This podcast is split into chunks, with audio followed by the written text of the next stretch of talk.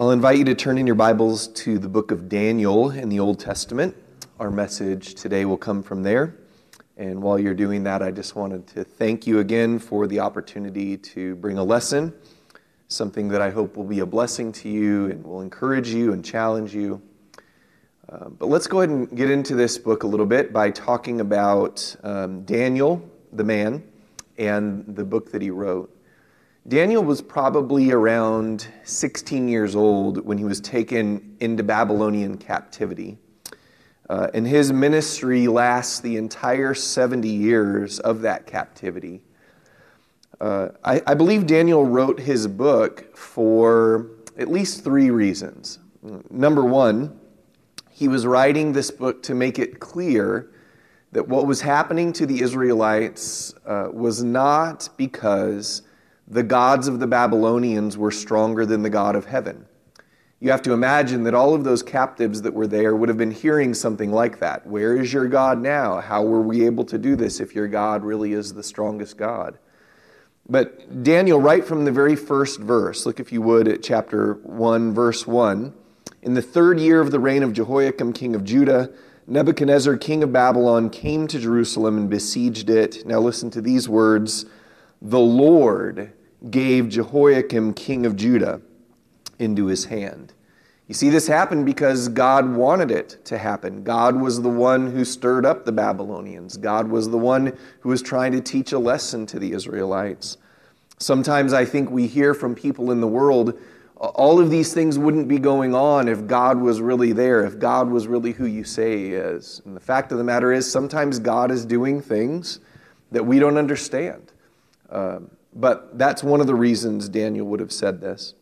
A second reason that Daniel wrote this book was to help his people understand that the promised messianic kingdom that had been promised both to Abraham and to David was not going to happen right after the captivity. Uh, over and over again in this book, there are dreams that the king has and, and prophecies that are made that it was going to be in the days of the fourth kingdom from Babylon that God would establish a kingdom that would never go away, that would inc- incorporate the whole world.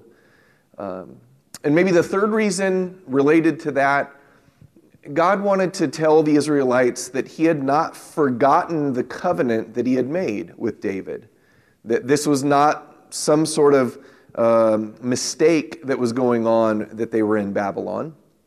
Uh, in 2 Samuel chapter 7, you can read about God making promises to David.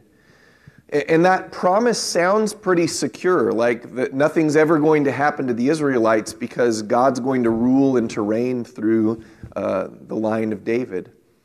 But if you want more detail on that, go to Psalm 89 sometime. And in Psalm 89, that covenant that God made with David has more detail. And there were some punitive things that were said in that, in that psalm. For example, if, if God's people didn't do what they were supposed to, uh, God would punish them, God would discipline them, He would beat the fire out of them, essentially. Um, and so, what's going on here in the book of Daniel is these, these Gentile nations are doing exactly what God said that they were going to do in Psalm 89. Um, there's so many great messages in this book, all kinds of great prophecies. Some of them are pretty difficult, no doubt about it. Uh, but the book is broken into two parts. So there are 12 chapters in Daniel. The first six chapters are historical chapters. And there is some prophecy, but mostly they read as narrative, like a, a history book with stories that are being told. Um, that section of the book is written in the third person, and the primary theme of those six chapters is judgment. The second half of the book, instead of being uh, written in the third person, it's written in the first person. Um, and instead of it being historic, it's more prophetic. Most of the prophecies in the book are in that section, though there is a little bit of history in there as well. But instead of judgment, that is that section is hope. So six chapters of judgment, six chapters of hope. Six chapters in the third person, six chapters in the first person.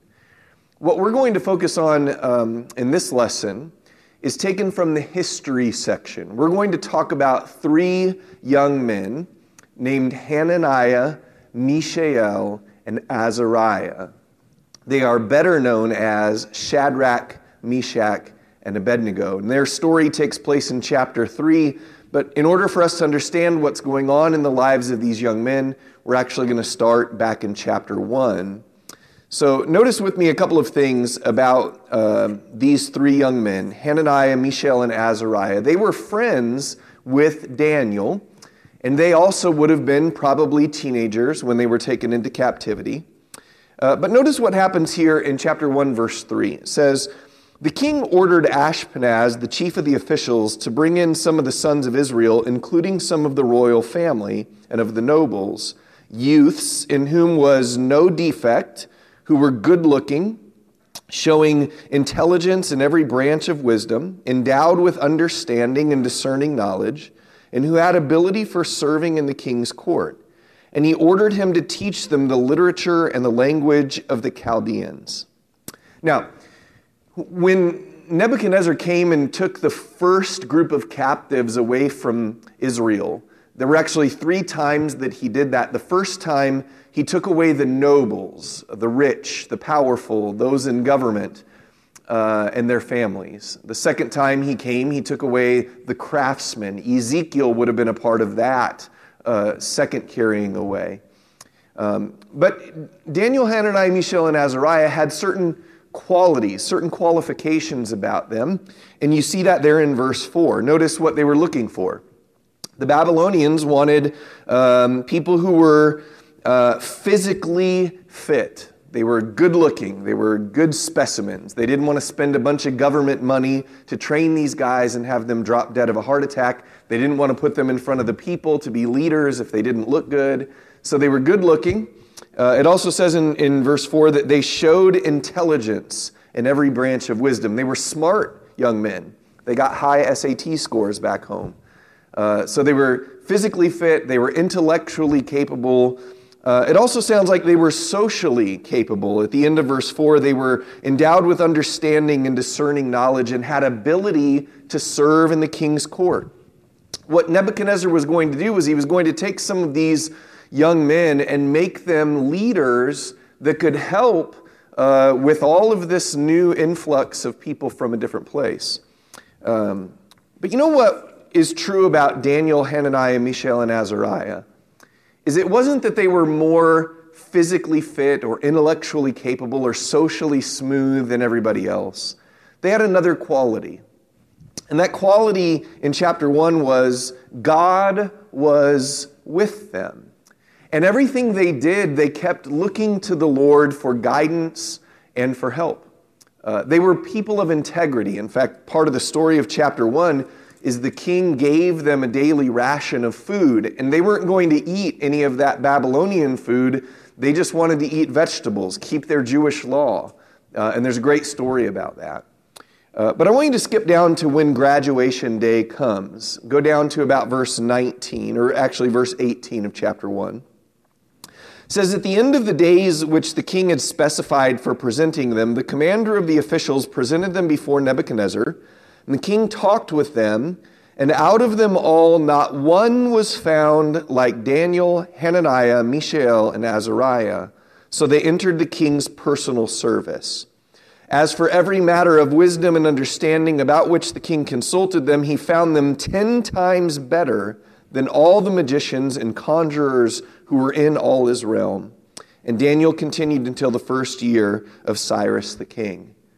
So on graduation day, when Nebuchadnezzar interviews all of these people that have been through Babylonian boot camp, uh, they are 10 times better. And yes, it mentions their intellectual abilities and their understanding. But again, the thing that made them stand out is that they had a spirit about them that came from their relationship with God. I'll never forget when I was a young man growing up in San Diego, there were military guys that would come through and, and join our congregation there. And there was this one particular uh, zealous Christian named Jeff Borden. He still lives there in San Diego. Uh, but I'll never forget, we were watching uh, the, the Olympics. I think it was in 1984. I was just a young man. And he was kind of just one of those guys that would say whatever he was thinking. And I remember we were watching the Olympics, and he said one day, he said, Hey, how come there's not more Christians in the Olympics? And I said, Well, what do you mean? And he said, Well, you know, Christians, we do things harder and better. We're more dedicated. Uh, and I, I, thought that was an interesting thing for him to point out. Um, but you know, he had kind of a point. Not that Christians are necessarily going to spend their energy on earthly pursuits more than somebody else, but that in any given situation, Christians should stand out.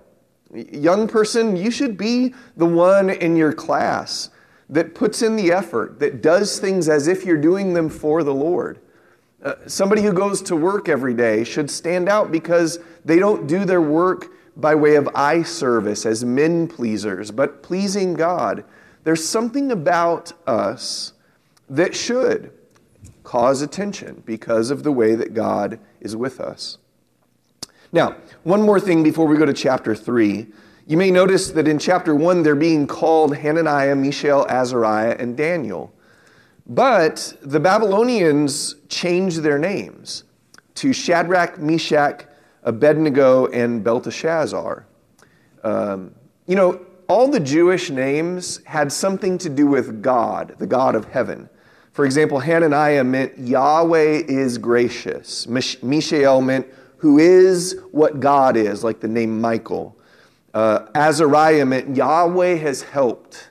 Uh, Daniel's name means God is my judge. But all of their new names had Babylonian gods wrapped up in their names. Um, Hananiah went from Yahweh is gracious to Shadrach, the servant of sin. Mishael went to Meshach, shadow of the prince. Uh, Azariah went to Abednego, the servant of Nego or Ishtar, the god Mercury. Uh, Daniel went from God is my judge to Belteshazzar, Baal has protected my life. What was going on there? Think about that for these teenagers. It was like their new culture was trying to remove God from the conversation, was trying to force upon these young men for them to forget where they came from and, and who they belong to. Does that sound familiar?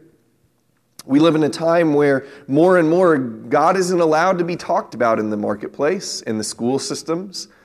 But we as God's people should never forget who we really are. Uh, but this would have been a complicated situation for these young men. All right, let's go to chapter 3 and let's see their great story. It's a familiar story. It's usually told to our kids, but there's a lot more going on than just a simple children's story. Uh, Daniel chapter 3, beginning in verse 1. Nebuchadnezzar the king made an image of gold, the height of which was 60 cubits and its width 6 cubits, and he set it up on the plain of Dura in the province of Babylon. Then Nebuchadnezzar the king sent word to assemble the satraps, the prefects, the governors, the counselors, the treasurers, the judges, the magistrates, and all the rulers of the provinces to come to the dedication of the image that Nebuchadnezzar the king had set up. Then the satraps, the prefects, the governors, the counselors, the treasurers, the judges, the magistrates, and all the rulers of the provinces were assembled for the dedication of the image that Nebuchadnezzar the king had set up, and they stood before the image that Nebuchadnezzar had set up. Then the herald loudly proclaimed, To you the command is given, O peoples, nations, and men of every language, that at the moment you hear the sound of the horn, flute, lyre, trigon, psaltery, bagpipe, and all kinds of music, you are to fall down and worship the golden image that Nebuchadnezzar the king has set up. But whoever does not fall down and worship shall immediately be cast into the midst of a furnace of blazing fire. Therefore, at the time when all the people heard the sound of the horn, flute, lyre, trigon, psaltery, bagpipe, and all kinds of music, all the peoples, nations, and men of every language fell down and worshiped the golden image that Nebuchadnezzar the king had set up. Let's talk about what we just read there.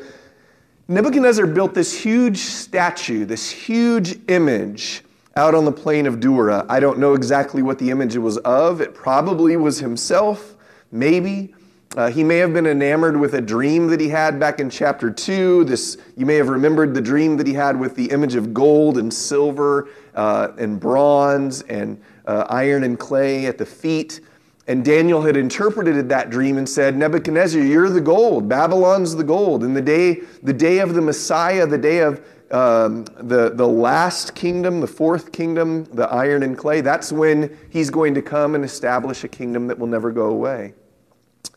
Maybe Nebuchadnezzar was thinking about that. But whatever the case, he built this image and he calls together people from every language, every tribe, all the rulers come together and he says, You're all going to bow to this image. You know, sometimes in our world, there is a cause or a thing that everybody tries to say, this needs to be the most important thing.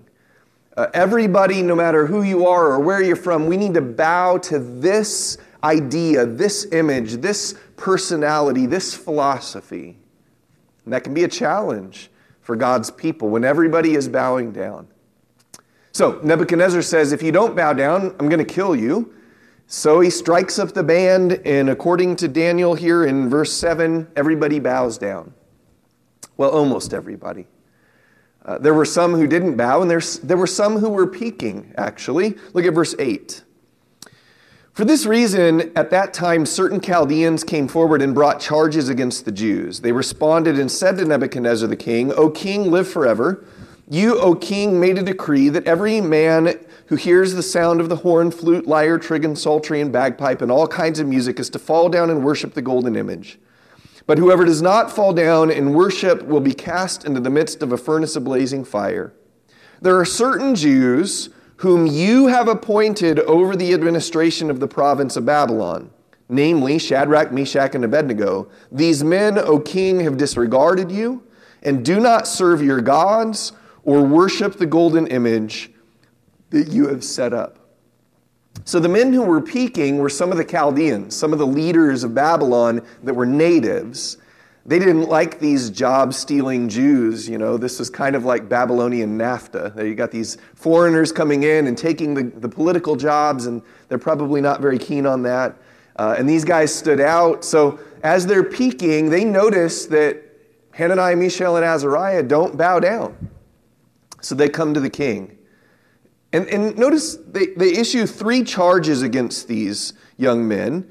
Uh, basically, they say there in verse 12 um, these men disregard you, they don't listen to you, they don't serve our gods, um, and they aren't really fitting in with what's going on. Now, no king or president, for that matter, likes anybody that they've appointed to go against official policy. Uh, we've seen that even in our own nation. If somebody within the cabinet of the president isn't following suit, then they're ousted, they're fired. So Nebuchadnezzar has got a problem now because somebody that he appointed is not listening to what they've done or what he's ordered. So notice his reaction in verse 13. Then Nebuchadnezzar, in rage and anger, gave orders to bring Shadrach, Meshach, and Abednego and these men were brought before the king. Nebuchadnezzar responded and said to them, Is it true, Shadrach, Meshach, and Abednego, that you do not serve my gods or worship the golden image that I have set up? Now, if you are ready at the moment you hear the sound of the horn, flute, lyre, trigon, psaltery, bagpipe, and all kinds of music, to fall down and worship the image that I have made, very well. But if you do not worship, you will immediately be cast into the midst of a furnace of blazing fire. And what God is there who can deliver you out of my hands? You know, there's something interesting about this. In verse 13, Nebuchadnezzar's enraged and in anger. You don't want to make a guy like Nebuchadnezzar mad. He's the most powerful guy on the planet. And he's got a furnace there that he can throw you into. But Shadrach, Meshach, and Abednego come before him, and you notice how he almost changes his tune when he sees who it is? Sometimes, if you've done your work right, if you've been a good employee, and somebody brings a charge against you, the person in charge has a hard time because they know you and you've never crossed them before. Well, Nebuchadnezzar does something strange. He gives them a second chance. That's not always the case in the ancient world. In fact, later on in the book of Daniel, there's a story about Daniel and the lion's den, but that was under Persian rule. Persian rule was different than Babylonian rule. In Babylon, the rule was rex lex. The king was above the law. In Persia, it was lex rex. The law was above the king. So in the story of Daniel and the lions, uh, the king couldn't change the decree. He had to throw Daniel in the lion's den. But here in Babylon, the king was above the law, so he can give him a second chance if he wants. But now, put yourself in the shoes of Hananiah, Mishael, and Azariah. Maybe the first time when the band played, you thought, well, we can get away with this. Nobody's paying attention. But now, the spotlight's on you. Now everybody's watching. Now you're standing in front of the king, and the king's very clear if you don't obey, you're going to die. You ever been brave, like in, on one occasion? But then, as the pressure mounted and as things heated up and everybody was paying attention, then it, it got more difficult to obey. You know, this question at the end of verse 15 what God is there who can deliver you out of my hands? By the way, that implies that Nebuchadnezzar knew these guys worshiped a different God. He knew that they promoted a God that was great. But his question is can your God really save you from me? Now, keep that question in mind because it's going to get answered as the story goes on. Verse 16 listen to Shadrach, Meshach, and Abednego. They replied to the king, O Nebuchadnezzar, we do not need to give you an answer concerning this matter. If it be so, our God, whom we serve, is able to deliver us from the furnace of blazing fire, and he will deliver us out of your hand, O king. But even if he does not, let it be known to you, O king, that we are not going to serve your gods or worship the golden image that you have set up. Then Nebuchadnezzar was filled with wrath and his facial expression was altered toward Shadrach, Meshach, and Abednego. He answered by giving orders to heat the furnace seven times more than it was usually heated. He commanded certain valiant warriors who were in his army to tie up Shadrach, Meshach, and Abednego in order to cast them into the furnace of blazing fire. And these three men were tied up in their trousers, their coats, their caps, and their other clothes and were cast into the midst of the furnace of blazing fire. For this reason, because the king's command was urgent and the furnace had been made extremely hot, the flame of the fire slew those men who carried up Shadrach, Meshach, and Abednego. But these three men, Shadrach, Meshach, and Abednego, fell into the midst of the furnace of blazing fire, still tied up. Stop there if you would. I want to pause in the story make some applications. We'll finish the story here in just a moment. I, I, want you to be impressed with what we've just read. Three young men, probably in their early 20s by this point, and what they do before the most powerful man on the planet is extraordinary. What they face here by going into the fire is pretty significant. Now, just think about the challenges here and, and what it is they had to overcome and how you would have done if you were in their place. Number one, there was a fire that they could see, they could feel the heat of it. And, and, you know, sometimes that's all it takes to get a Christian to stop being a Christian. Is the devil just sort of cranks up the heat a little bit. It gets harder in a nation or in a, a, a state that you live in or a church that you worship in to stand up for what's right. So as the heat comes up, it becomes more difficult because you can see the consequence. It is actually one of the most important lessons in all the Bible that the immediate consequence of doing the right thing or the immediate consequence of doing the wrong thing usually leads us down the wrong, the wrong path. Think about it. Why is it hard to tell the truth? Because usually telling the truth, there's a reaction to it. Uh, you get in trouble if you tell the truth if you've done something wrong. Uh, people don't like you if you tell the truth if you're telling them something they don't want to hear. But over and over again, the immediate consequence of sin is usually pleasurable for us. We get something that we want. But what Shadrach, Meshach, and Abednego teach us is that we need to walk by faith, not by sight. You see, Nebuchadnezzar's fire, as hot as it was, was not nearly as hot as the fire on the other side. There was a God who's a consuming fire. And if the difficulties of this life cause us to do the wrong thing, someday we're going to have to stand before God. And that's a far scarier thing. You know, the whole idea of learning to see beyond the moment is really important. Proverbs chapter 23, verse 31, I believe that text says, Don't look at the wine when it sparkles in the cup, when it goes down smooth. Look at the wine later when it beats you up, when you, uh, you have red, blurry eyes from the consequence. I mean, all sin is like that. Don't think about the pleasure of the moment or how to escape from this difficult situation like Peter at the soldier's fire. Look beyond it. Walk by faith, not by sight. You know, a second lesson here. Um, not only was there a fire they could see, they were young. And you know what they say about young, being young? That's the time in your life where you don't have to be committed. You get to sow your wild oats. By the way, I know some Christian parents who give their children that excuse. They don't call them to commitment and to be extraordinary Christians. They sort of shrug their shoulders and say, well, you know, after all, they're young. If you think like that, I want you to remember this story. Um, the Bible makes it clear that God doesn't judge us based upon our age. In 2 Timothy chapter 2 verse 22, Paul told Timothy to flee youthful lust, to let no one look down upon your youthfulness. When I was growing up, uh, I wanted to use the excuse that I was young. But there were other young people around me that weren't bowing down to all the images that everybody else was. They were an encouragement to me. They weren't sleeping around. They weren't doing drugs. They weren't looking at things they shouldn't look at. They were committed to God. Young people, when the world's bowing down, you stand up. I, I guess there's another question to ask here.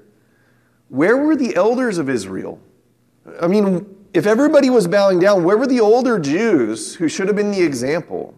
Older folks in the church, those that are young need to see us standing up and doing what's right, not caving into all the pressures of all the religious relativism out there. What's right? What's true?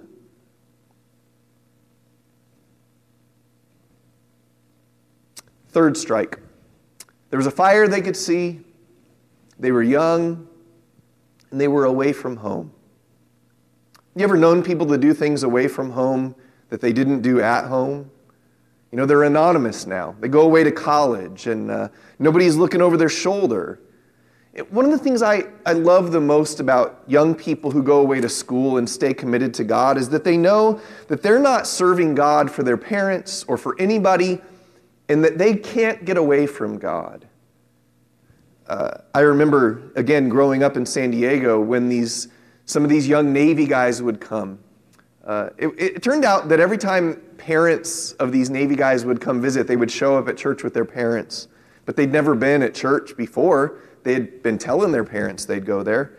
I, I really messed up one guy one day. I, I saw this man and a woman sitting on either side of a young Navy guy. I could tell by his haircut. And I was maybe 10 years old, and I bounced up and they I stuck my hand out to the dad and I said, Hi, my name's Andy. What's your name?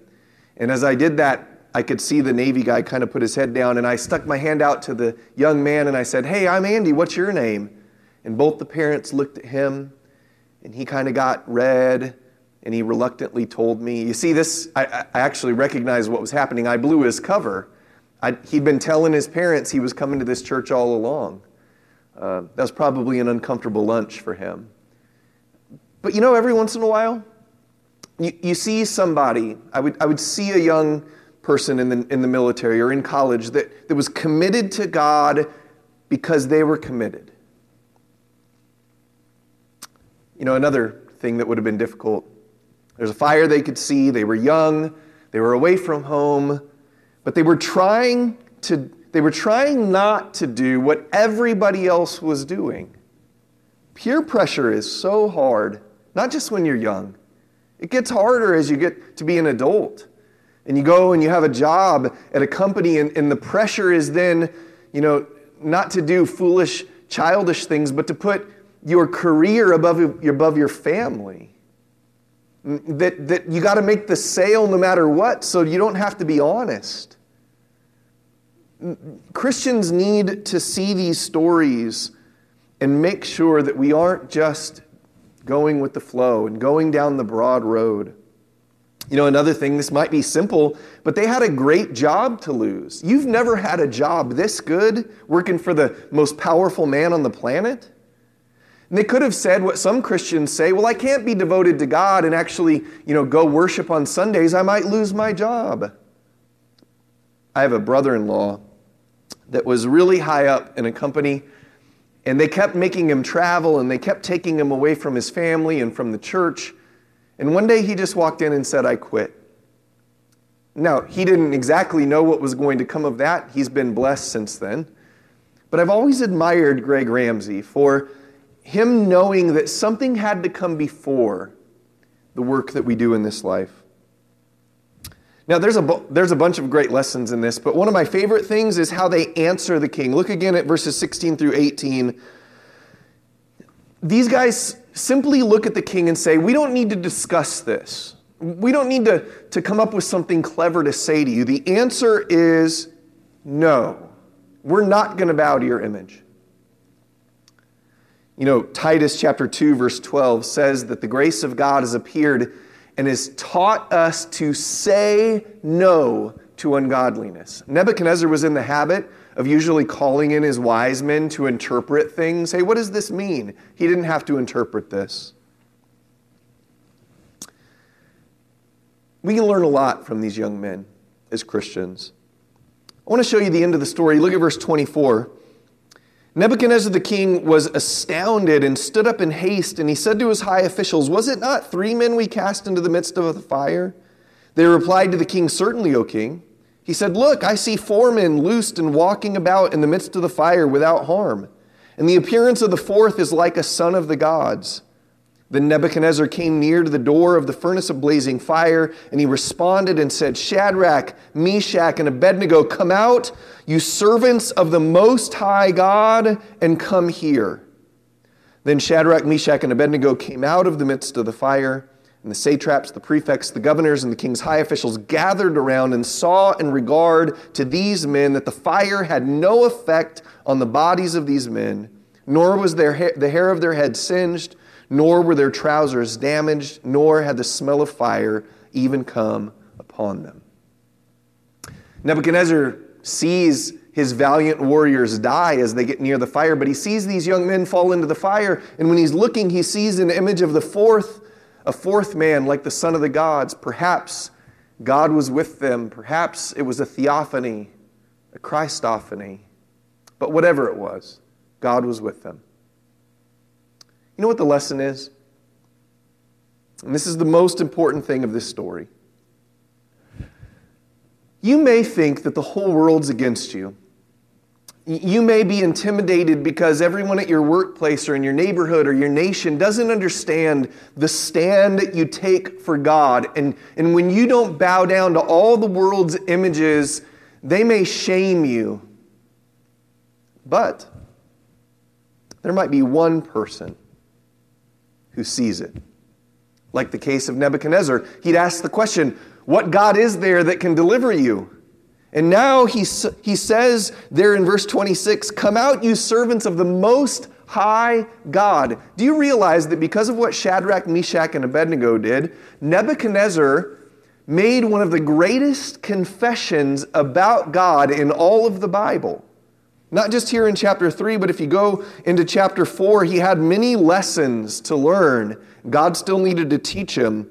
But some of the things that Nebuchadnezzar says about God are the most beautiful and encouraging things you can read about God.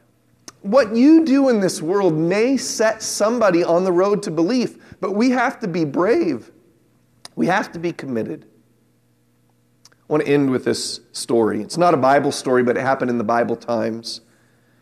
Before the um, Caesars ruled Rome, Rome was ruled by seven kings. The last king was a, a, man by the name of Tarquinius Superbus. He gave himself that name, the superb one. He wasn't, he was a tyrant. Rome kicked him out. But because of that, he wanted to destroy Rome. So three times he tried. Twice he hired uh, the, the Etruscans, once he hired the Volscians. And there's this story about the last time that he tried. He, he hired the Etruscans. There was a king by the name of Porsena who led the siege against Rome. Well, he surrounded Rome and he was going to starve them out. Things got really bad inside of the city. 300 young men bound themselves with an oath, and they said, We're not going to sleep or eat until King Porsena is dead. One of them, a guy named Mucius, went before the Roman Senate to get permission to leave the city. They didn't, he didn't want them to think he was a rat fleeing a sinking ship and get an arrow in his back. They gave him permission. He swam across the moat at night, snuck into the uh, Etruscan camp, and he went into a tent where there was some activity and he stabbed the most important man he could look he could find, hoping it was King Porsena. It wasn't. It was the treasurer so they brought him before King Porsena. Now, picture this. King Porsena is sitting on a big throne, fire on either side. Mucius is standing before him and he says, I'm going to ask you, um, how close is Rome to capitulating? How close am I to victory? Uh, and I'm going to torture you until you tell me. Now, Mucius stuck his hand out over one of the censers of fire. Um, and he uh, left it there and said something to the king like, What was that you were saying about torture? Now, it was fairly impressive that he did this. And because of that act of bravery, um, Porsena said, I'm going to let you go for being that brave.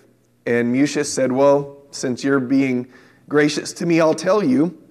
There's 299 guys like me who aren't going to eat until you're dead. Well, when Porsena realized what he faced, he picked up the siege and went home.